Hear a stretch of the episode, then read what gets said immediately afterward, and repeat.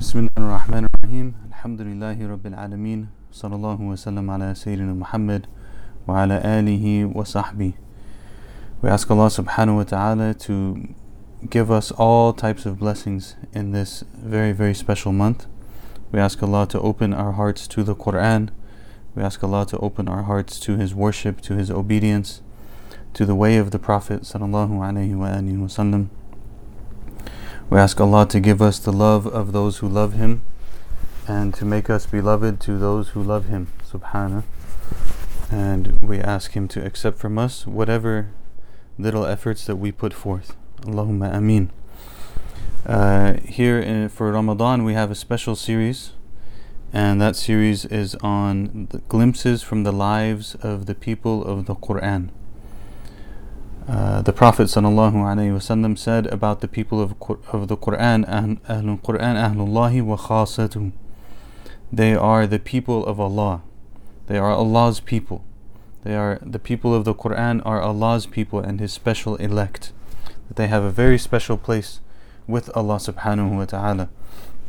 And of course we know the famous hadith of the Prophet ﷺ that whoever uh, the best of you خيركم من تعلم القرآن وعلمه that the best of you are those who learn the Quran and teach the Quran. And the month of Ramadan is the month of the Quran. And the month of Ramadan is the month of celebrating the momentous occasion of the revelation descending upon, leaving the celestial realm and coming into the uh, terrestrial realm upon the heart of the Prophet wasallam and leaving from the heart of the Prophet wasallam from his blessed mouth to the ears of his companions and to the hearts of his companions. And then for that blessed and, and holy book to be memorized and to be encompassed and to be passed from the hearts of believers generation upon generation upon generation it's truly a miraculous thing. It's truly a miraculous thing to consider the transmission of the book and how it is that this book arrived to us, how it is that we have it in, in, in, in our hands, and how it is that we can put it in our hearts and we can bring life to our hearts and we can bring life to our homes as the Prophet ﷺ taught us that the home wherein Quran is not recited is like a home that is uh, is is destitute. It's it's like a dilapidated building, and so we bring life to our hearts through the Quran. We bring life to our homes through the Quran. We bring life to our families through the Quran. We bring life to the communities that we inhabit through the Quran and to the world through the Quran. And this is the gift of God, glorified and exalted is He, to all of humanity for all of time. And so, really, the Quran is, is, is a tremendous, tremendous blessing. And when we read about the lives and when we hear about the lives of the people of the Quran, then we ourselves are inspired to reignite our relationship with the book.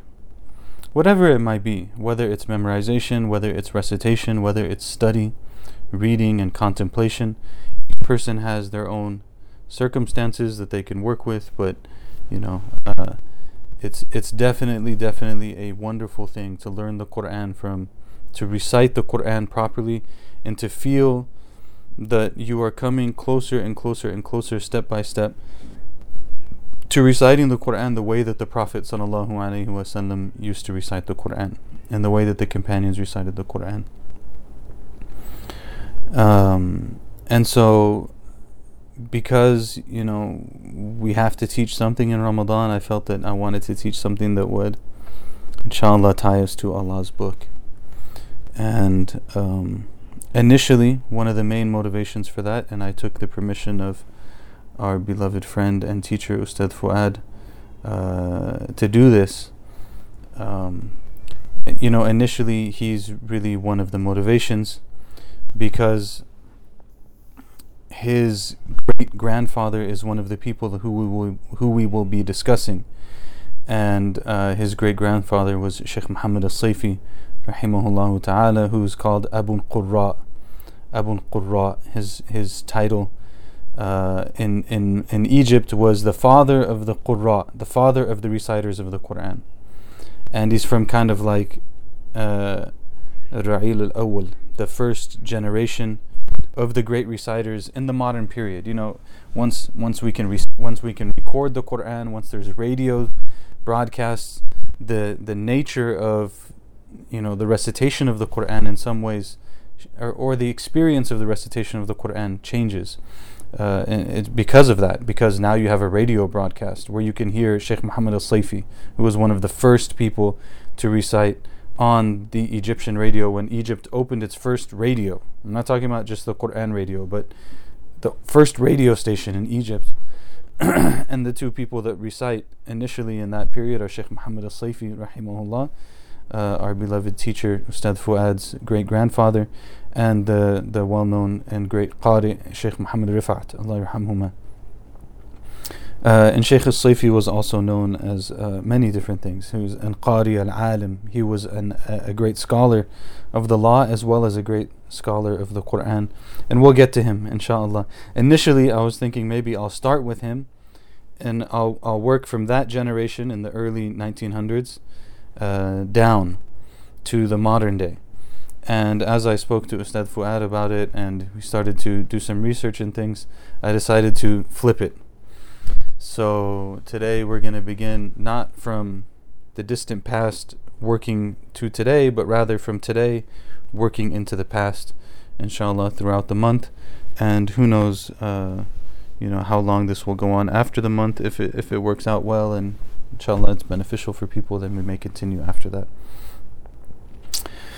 So all of that being said, um, May Allah subhanahu wa ta'ala protect us from from any sort of intention other than Him and may He continue any tawfiq that He has granted. Subhana.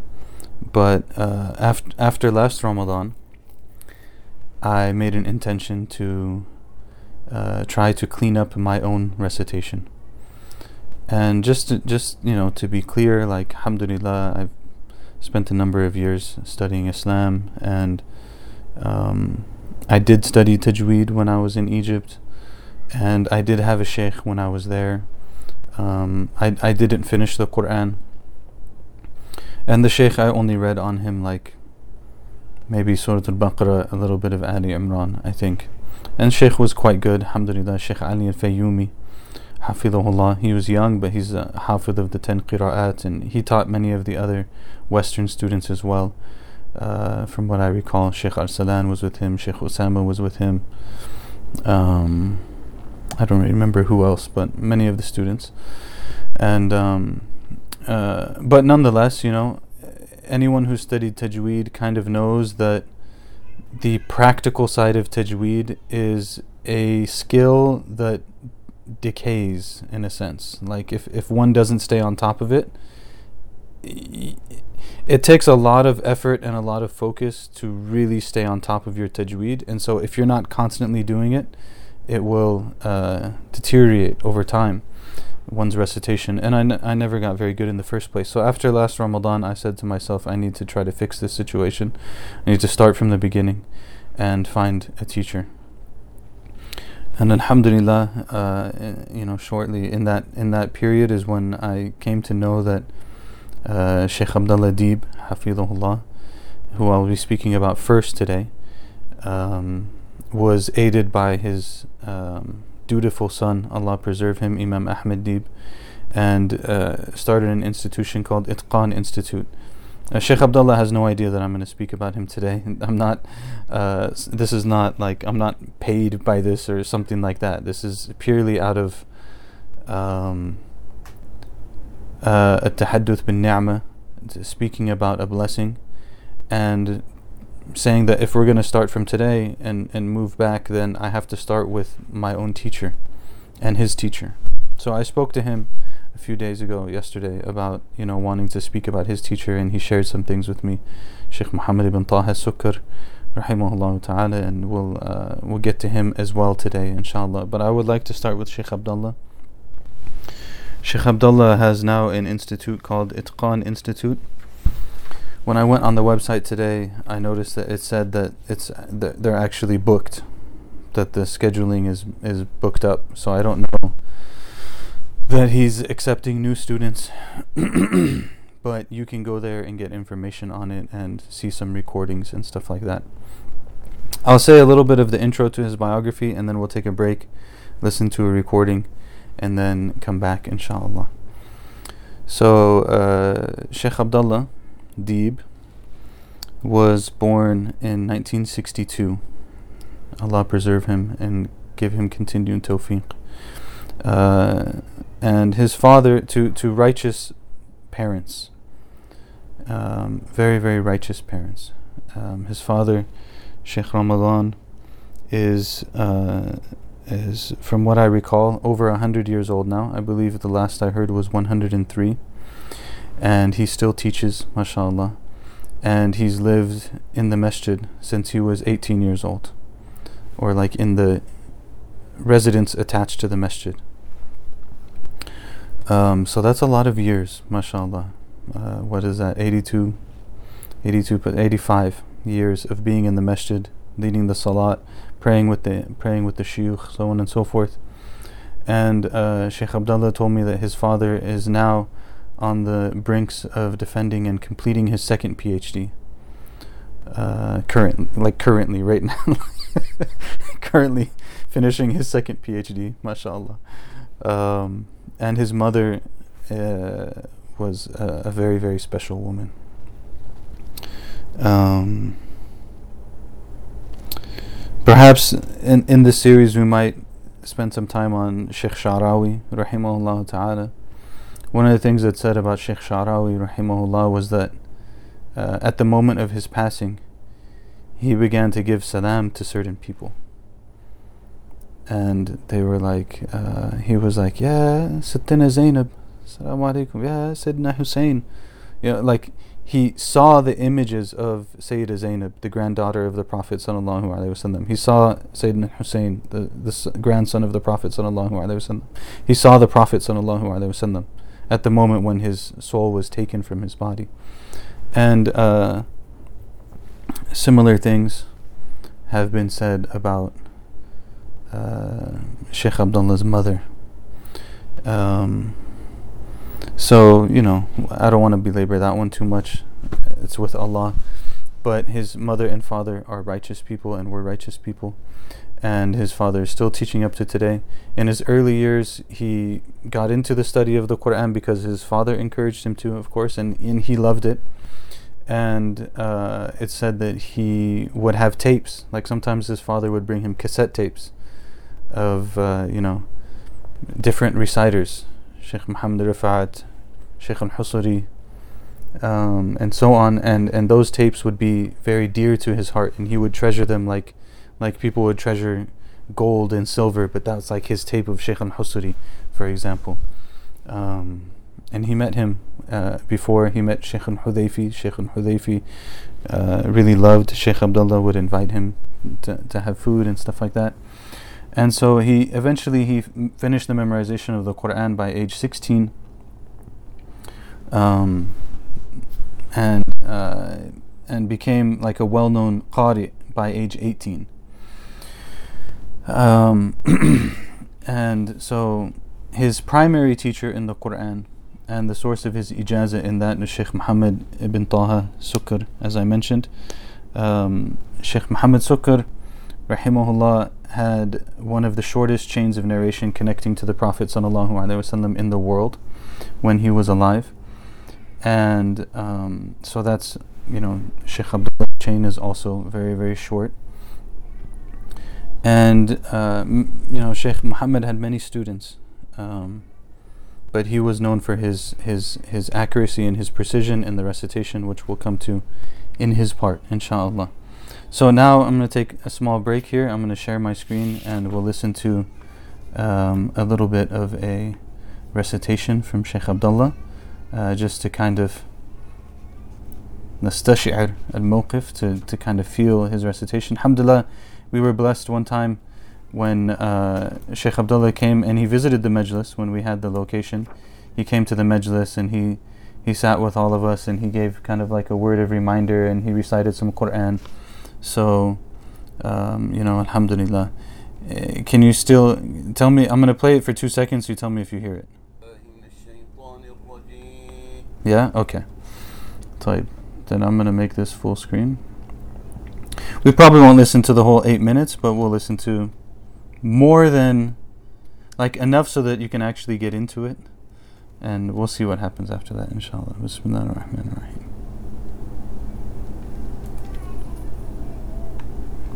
أعوذ بالله من الشيطان الرجيم الله الرحمن الرحيم.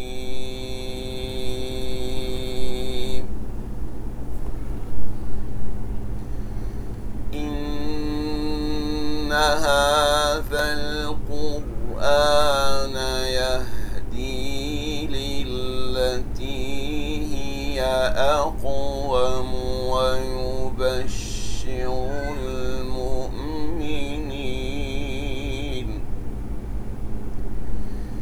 ويبشر المؤمنين الذين يعملون الصالحات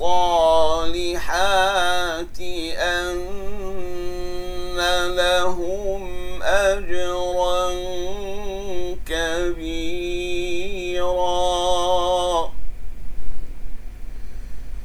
إن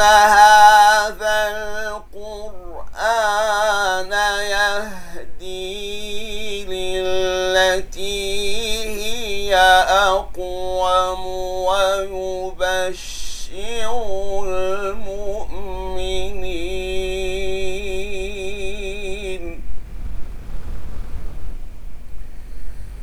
ويبشر المؤمنين الذين يعملون الصالحات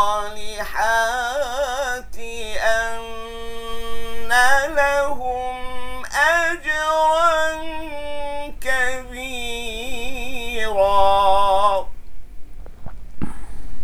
وأن الذين لا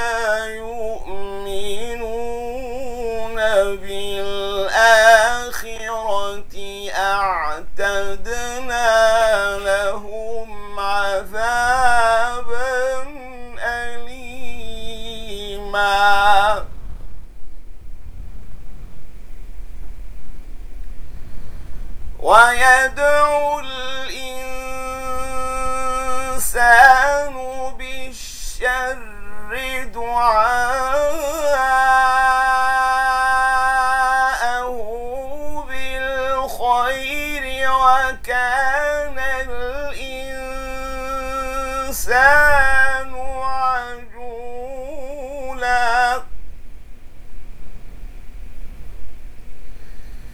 وجعلنا الليل والنهار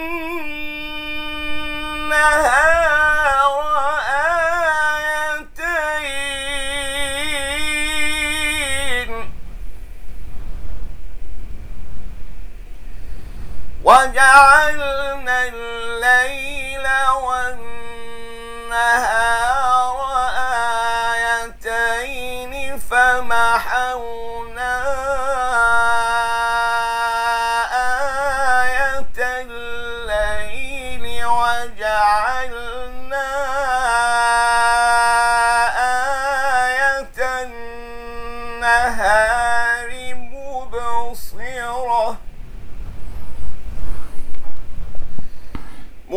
مبصرة لتبتغوا فضلا من ربكم ولتعلموا عدد السنين والحساب.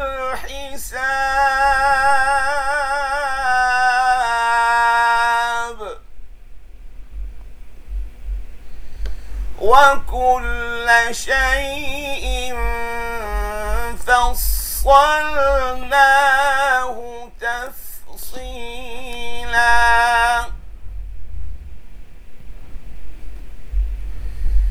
وكل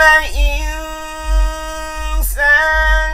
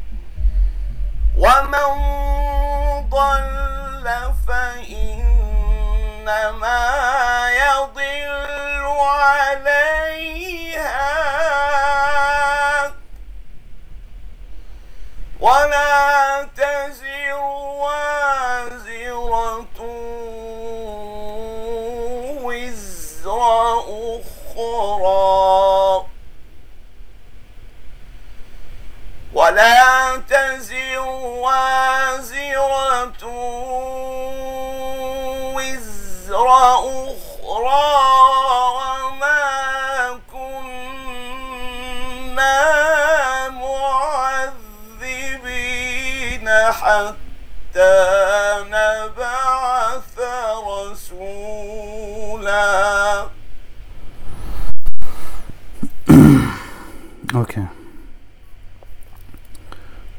We'll stop there, inshallah. I think it's uh, sufficient to to make the point. Alhamdulillah, Allah protects him. Um, Sheikh Abdullah has a uh, number of interesting and important qualities. Um, one of the interesting things is the question of, you know, so many things happen in people's lives that are so monumental. How does it happen that uh, someone like him comes to America? He came to America in 1999. Why would he come to America? You know, and um, turns out that he had a teacher, Sheikh, who, um, when he was thinking about continuing Quran and doing more of the qira'at and stuff like that, the Sheikh advised him maybe it would be good if you learn English and you start to teach people about Islam. You know, like call people to Islam, call tell them about Islam, and so this is what kind of led to him coming to America, learning English, uh, giving giving dawah to people, teaching in the masajid, stuff like that. And uh, in my conversations with him, I found that he's very, very concerned and interested in the affairs of converts.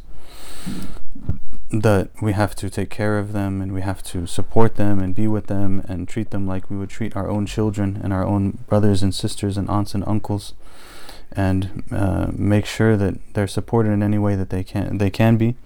Uh, one of the things his son told me was that many many people that he he, he knows because he's been with him on this journey have heard him recite Quran and accepted Islam. And the next day they would be in his Quran circles and studying Quran with him and learning the Quran with him. Um, I've had a number of conversations with him about you know people who converted to Islam and how how can we support them and how can we help them in specific cases even you know I know this person I have this case how can we support and so on.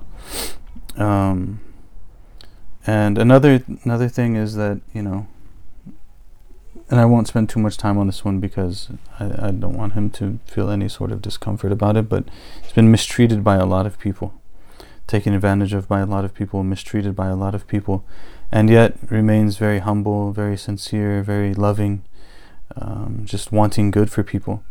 And so uh, these are these are really beautiful qualities. Being in the service of people. Um, he'll always always speak about his teachers and how much he loved his teachers and how much his teachers were, were true people of knowledge and true people of Quran. And he just has a small small piece of what they had if anything at all and all he wants to be is someone who can serve them and, and support them. And we'll see that when we get to the biography uh, right now of his Sheikh uh, Sheikh Muhammad Sukkar rahimahullah ta'ala. So this is just a little bit there's actually a lot more. Um, I was speaking to his son Imam Ahmed today about it, and um, he gave me a lot of really beautiful things, but some of which, you know, I don't want to say too much. I just want to say a little bit by way of brief introduction. And inshallah, you know, Imam Ahmed and the family can archive these things and preserve them and save them for when they feel the time is right, inshallah. But this is just a little bit of kalimat shukr more than anything else to to express my gratitude to the to the sheikh and to um, you know let people know who he is and that he's here and um, you can study with him or at least with his students and people with the institute um, as well. So now, uh, Hafidhullah Ta'ala, we move on to Sheikh Muhammad ibn Taha Sukkar. Rahimahullah, Allah have mercy on him. He died in 2008. And um, for anyone who speaks Arabic, you can look on YouTube uh, for. Uh, there's a lecture on YouTube that I, I took a lot of this material from by uh, Sheikh Samir al Nas, Sheikh Muhammad Samir al Nas, who's kind of uh, like around in the American Muslim community. His his sons are around. Um, he travels a lot, but he's himself. He's a physician, and he's also uh, a great scholar. He's a hafiz of the ten. He's a hafiz of the ten qira'at from uh, Sheikh Sukkar, and he's also he was also he's the son-in-law of Sheikh Sukkar. So there is a lecture online where I gathered some of this information in addition to what I was able to hear from uh, Sheikh Abdullah Deeb, Hafidhullah. So um, Sheikh Muhammad ibn Taha Sukkar was born in Damascus in a, a neighborhood called called Hay al Afif in 1922. 1922. So he was born in 1922, died in 2008. So, you know, in his 80s, he was in his 80s. Um, he was known for his accuracy and his precision and strictness in the recitation and teaching. So, one thing that you'll find as kind of like a general trend, I'm not a specialist in this field, but this is just my my feeling as a general trend is you'll find that there, there's there there are a number of issues related to the recitation of the Quran. There's the issue of the makharij, the where the letters are pronounced from. There's the issues of the rules of tajweed of pronunciation uh, or of recitation, and um, and and the accuracy in that. And then there are issues of what they call adat, adat, which is the delivery, in a sense, of the recitation. And so you'll find that the Egyptians, especially you know in like the middle of the 1900s, late 1900s, um, are are really gifted in adat. Of course, they have the makharij, they have everything, they have the rules and everything else, but their gift is in the delivery of the recitation of the Quran. And for me, like myself, it's very difficult for me to listen to other than Egyptians. I'm very biased when it comes to the Quran, um, recitation of the Quran. And now, of course, I can listen to some Syrians, but you listen to it from a different angle. And with the Syrians, you, you find that the scholars of the Quran from Syria are extremely good in the in in the rules and making sure that they're all followed and the letters are pronounced properly and so on and so forth. It's it's a very precise recitation. And uh, so you know this is uh, Sheikh Muhammad ibn Taha Sukkar was known for the precision of his recitation and that he would be he, he wouldn't um, he was very gentle but very strict. So he was very kind and patient and everything else, but he was very strict as a teacher. So you know, like Sheikh Abdullah said, don't think that I just read Fatiha to him and it was done. Like I sat with Fatiha with him repeated over and over and over and over and over again. And in his in his majlis there would be many people who were reciting to him. Each one takes their turn And if they recite their pla- their piece and it goes well, he'd say Alhamdulillah. Inshallah, next time we'll hear the rest. And if someone else recited and they needed to work on it a little bit, he would say Inshallah nu'eed, Inshallah nu'eed. Like Inshallah, we'll repeat it next time. Next time you come, you just repeat the same piece again until you get it right.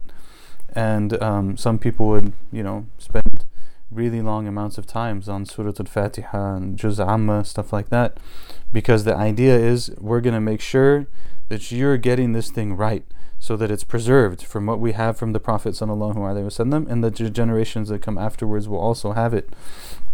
So uh, this is what he was known for. At the age of five, his father passed away and uh, he became an orphan in the Islamic sense. When your father passes away and you only have your mother, you're a yatim.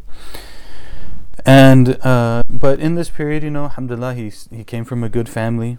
His family was Rifa'i Husseini um, in their lineage, and um, his, his, family members and cared were people of Deen, people of, of Islam, and they, they cared for Islam, and so his older siblings and family members and stuff would take him to the lessons, the lessons of the shuyukh. This is what they used to do. You know, subhanAllah, the, the shuyukh are teaching, like, we're talking about big shuyukh, not like uh, you know, big shuyukh are teaching in, in all of the, all of these different masajid around Damascus, all these different masjids around Damascus, and people go to the lesson. You go to the lesson, you sit with the sheikh, you ask for their du'a, you learn some things, you go on. So his family would take him to these lessons, and one of the lessons that they took him to was a uh, reading of a book called Mishkat al-Masabih, Mishkat al-Masabih, which uh, Ustad Fuad was reading with one of the shuyukh recently, uh, from what I recall and uh, it's it's like also a main text in the South Asian curriculum, the Dars Nizami curriculum. It's the book they study before they go into the books of the Sunnah. So he was going to this class. One one of the lesson, one of the things about his life, I heard that he was going to this class with Sheikh Ali at-Tikriti, uh, rahimahullah. And uh, they came to the section in the book on the virtues of the people who learn the Quran. He's a small child, you know, five years old, six years old, something, seven years old, and in this period after his father passed away. And he hears the section of the hadith on the virtues of the one who learns the Quran. And from that time, he decided that he wants to be someone that, that knows the Quran, that he wants to be from the people of the Quran. And so he expressed this intention to his mother, and his mother began to, re- to memorize with him she would give him a piece to memorize, he'd memorize, he'd recite it back to her. And they say that he finished the memorization of the Quran like this around the age of 10. And uh, after that, began to go to like the the shuyukh and reciters of Quran and stuff, and really finished like the the proper khatam when he was 15, proper you know reading of the Quran on the sheikh. So uh, this was his childhood was spent in that, and they said that at that time in Damascus for Taraweeh, most of the people who were leading Taraweeh prayer in Ramadan, they wouldn't complete the entire Quran in Taraweeh. They wouldn't recite one juz every night. Most of them were reciting less. But there was one sheikh who was known to do that, Yasin and Juwayjat, Yasin Juwayjat, rahimahullah, and he used to recite in a one of the rooms that's connected to the Masjid al-Umawi, the, the grand uh, mosque of the Umayyad mosque in Damascus, which is one of the great uh, masajid of Islam. You know, it's one of the great masajid of Islam if you look it up online and stuff. So he used to recite there, he used to recite the whole juz, 130th, the 30th of the Quran every night. And it'd be like all older people there, and then this this little kid, right? Uh, Sheikh Muhammad was a, was a small kid at that time. And so the sheikh, the sheikh who's leading, he was like, "What's going on? I need to talk to this kid." He talked to him. He found out his story. He said, "Why, why do you come here?" He said, "Li umakina min min al hifd." Because I memorized the Quran, but I want to make sure that I'm strong in my memorization. So I come here to pray behind you because then I can hear the whole Quran in Ramadan. So the Sheikh was like, you know what you need to do? You need to go to another Sheikh. His name is Sheikh Muhammad Faiz Idir Atani. Idir Atani. So he said, okay, so he, he goes to him. He's like the Sheikh of the Quran in that time, in, in that place. And Sheikh Muhammad Faiz is actually blind. Subhanallah. You see it in a lot of the, a lot of these great reciters. They were blind. Subhanallah. Sheikh Muhammad Rifat also. Uh, Allah. So he, he tells him you need to go to Sheikh Dir Atani and uh, you should study with him. So Sheikh Muhammad goes to him and he, he, he meets the Sheikh, he starts to recite to him, and he recites all of the qira'at on him. He learns all of, uh, you know, does the Quran again with him, does the variations of the recitation of the Quran with him. And actually, what um, one of the things Sheikh Samir al-Nas says, Hafidahullah, in his lecture about it was that he did all of this studying with the Sheikh in the Quran and he didn't ask the ijazah from him. Because he wasn't there for the ijazah. You know, the like chain of narration. He it wasn't there for like the piece of paper. He was there to make sure that he's from the people of the Quran as mentioned in the hadith that he learned when he was smaller. So he's just going to the Sheikh, he's learning, he's learning, and the Sheikh wrote the ijazah for another one of the students and at the time that he wrote it for the other student, he wrote it for Sheikh Muhammad too, because he's like, you deserve it too. And he wrote he wrote it for him. This is how he got his ijazah, and he stayed with him. He would accompany him wherever he could accompany him. He'd drive him places. He'd take him places, stuff like that. Again, because he was blind, so he'd take him on his on his trips and everything else. Um, and he stayed with the Sheikh, and he didn't teach actually. Uh, like he didn't sit for iqra. He didn't sit for teaching until his sheikh passed away. When his sheikh passed away, then he was like, okay, now I can sit and I'll I'll hear from people and I'll I'll instruct them and I'll teach them. But as long as my sheikh is alive, then I don't have any need. You know, that's not appropriate for me to do. So after that was when he began to teach. Uh, they say that he would often repeat when he's teaching and to his students and stuff, وَاتَّقُوا اللَّهِ وَيُعَلِّمُكُمُ اللَّهِ this verse from the Quran, portion of the verse from the Quran, وَاتَّقُوا اللَّهِ وَيُعَلِّمُكُمُ اللَّهِ Then have taqwa of Allah and Allah will teach you. Have taqwa of Allah and Allah will teach you. So he used to repeat this a lot. In addition to his uh, knowledge of the Quran, he also took fiqh very seriously. He was Shafi'i in his madhab. He studied from gr- some of the great scholars of his time in in the Shafi'i school, like Sheikh Ali al-Tikriti and Sheikh uh, Salih al-Aqad, rahimahumullah and he had a special relationship with the latter that they were very close that Sheikh Saleh actually wouldn't like accept invitations to eat at people's homes and stuff like that except with Sheikh Muhammad and he would go to him all the time and they would spend time together he would learn together. Um, it said that he was patient and forbearing in his method of teaching but of course also very strict and that's out of his love for the Quran. And the priority to him was to knowledge. Nothing else had the same rank and the same importance as knowledge, that the people of knowledge would have the highest honor and rank with him. And that was the most important thing was to seek that knowledge and to learn about the Quran, to learn about the Prophet sallallahu alaihi wasallam. Interestingly, he in addition to, you know, he was a sc- scholar obviously of the Quran, scholar of fiqh, he used to teach fiqh, so he was Shafi'i and Madhab, he used to teach fiqh as well, and he used to teach tafsir as well. In addition to all of this, he was actually a businessman. So it wasn't that he was like a full time sheikh or something. Actually, he was a businessman. He had a business that was in Suq al uh, uh, Khayatin in Damascus. And they say that what his, his schedule basically was that he would wake up, he go to Fajr. In the period after Fajr, he would sit and he would listen to students. Sheikh Samir al-Nas says that oftentimes this would be in his home. This would be like the advanced students who come to his home to read to him, and he would listen to them and correct them, and you know so on and um, and then after that, around like nine o'clock, ten o'clock, he would go to his business. He would walk to his uh, store. He would go to his store, do ever whatever he needs to do there, until like maybe Asr time. So you know, spend like a good chunk of the day there, and then he would leave the store, do whatever else he needed to do, teach the classes that he's teaching or whatever, and then he would sit again for listening to students, specifically between Maghrib and Isha. You know, he prayed Maghrib. He he lead, he led the Salah in the local masjid too. So he lead Maghrib, lead Isha, sit between Maghrib and Isha for the students to listen to them. And so he combined between all of these things. Uh, rahimahullah ta'ala. Um,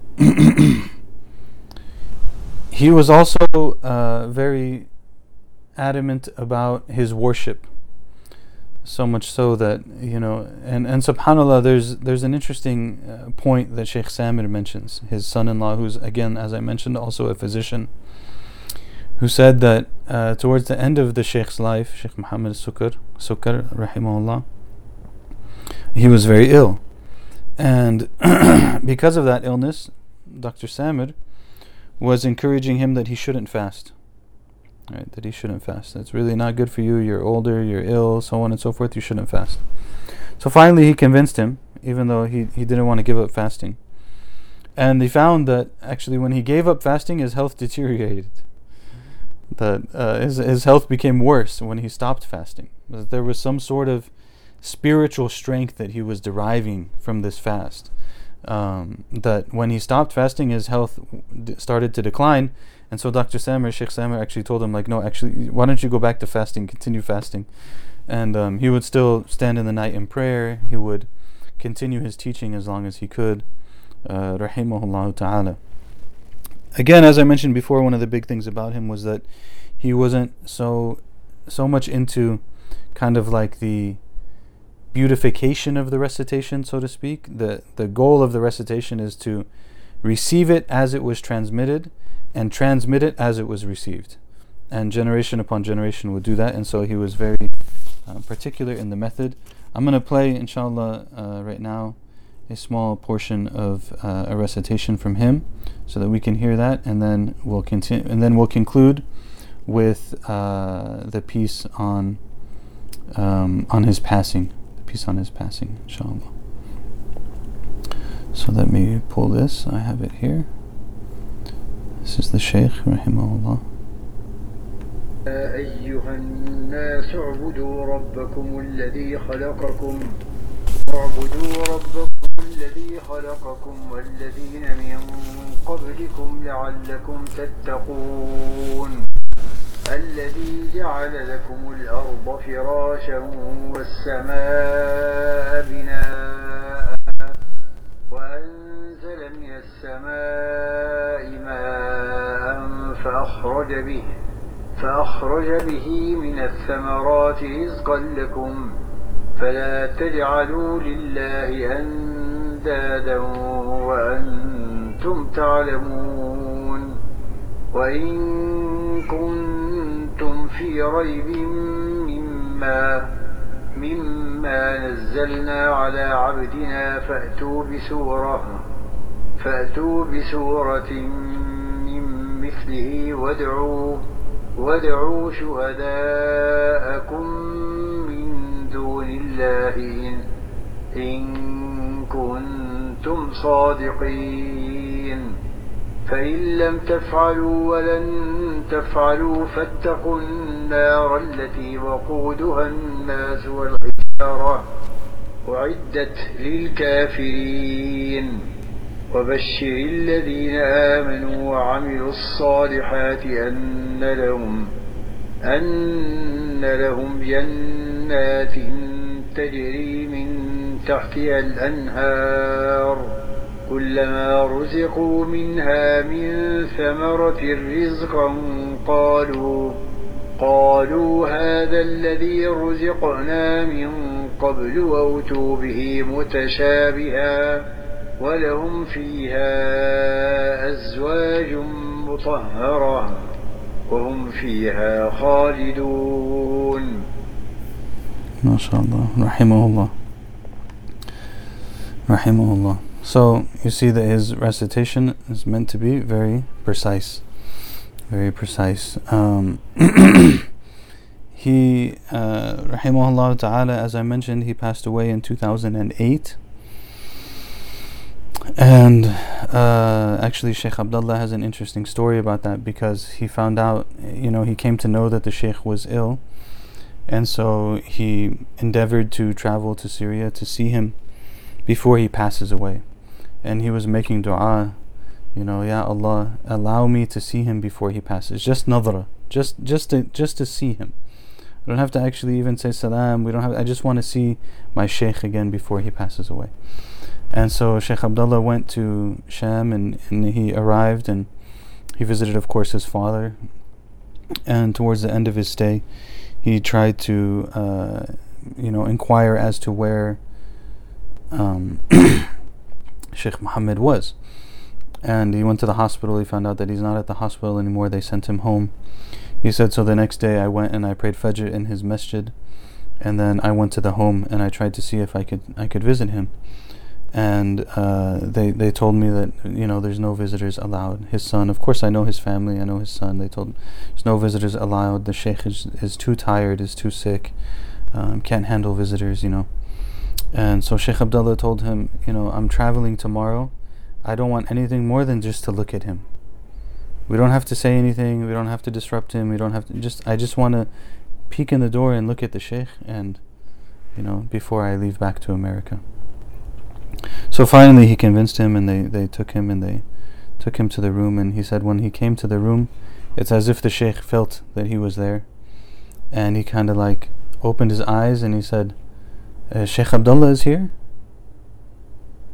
And and and he said, uh, so Sheikh Abdullah said, he said, "Naam, Sayyidi, my my my my master, my Sayyid, I'm here, I'm here," and he went and he kissed his feet, and he he said salam to him, and he you know walked backwards to leave the room. Just said just said salam. That's it because you know he didn't want to disturb him, and um, and that was the farewell.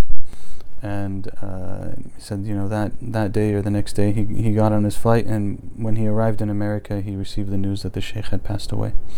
Rahimahullah ta'ala, Sheikh Muhammad Sukkar. Uh, so you know these are these are great great people. We ask Allah Subhanahu wa Taala to help us to benefit from them, and to continue the legacy that has come before us. Uh, throughout this month, we will cover other biographies. I wanted to start here, but from here, we're going to move to the Egyptians. And um, there's some good series that have been done. Like uh, Al Jazeera did, if you understand Arabic, the Al Jazeera did a series called Aswat uh, Min As Sama. That's, that's quite good. And Qanat Al Nas in Egypt did a series called Sufara Al Quran, which is also quite good. So we'll use that and we'll begin our journey with the Qurra, with the reciters of the Quran. Uh, also worth mentioning that mm, you know my wife she encouraged me and made sure that I don't only include male reciters, but that there are some mention of at least female reciters, because there are some great ones. And alhamdulillah, today I, I heard back from one of the local brothers, um, who's kind of like a hidden giant in his learning. Um, but he's, mashallah, recited the qira'at to different sheikhs and sheikhas. And um, he shared with me some, some really nice information that inshallah we will make part of one of the one of the sessions as well. So we ask Allah subhanahu wa ta'ala to accept from us, to make us closer to the Quran, and to make this month a month of great blessings and great openings for all of us. Allahumma ameen. اللهم صل وسلم وزد وبارك على سيدنا محمد وعلى آله وصحبه وسلم. سبحانك اللهم وبحمدك نشهد أن لا إله إلا أنت نستغفرك ونتوب إليك. والعصر إن الإنسان لفي خسر إلا الذين آمنوا وعملوا الصالحات وتواصوا بالحق وتواصوا بالصبر.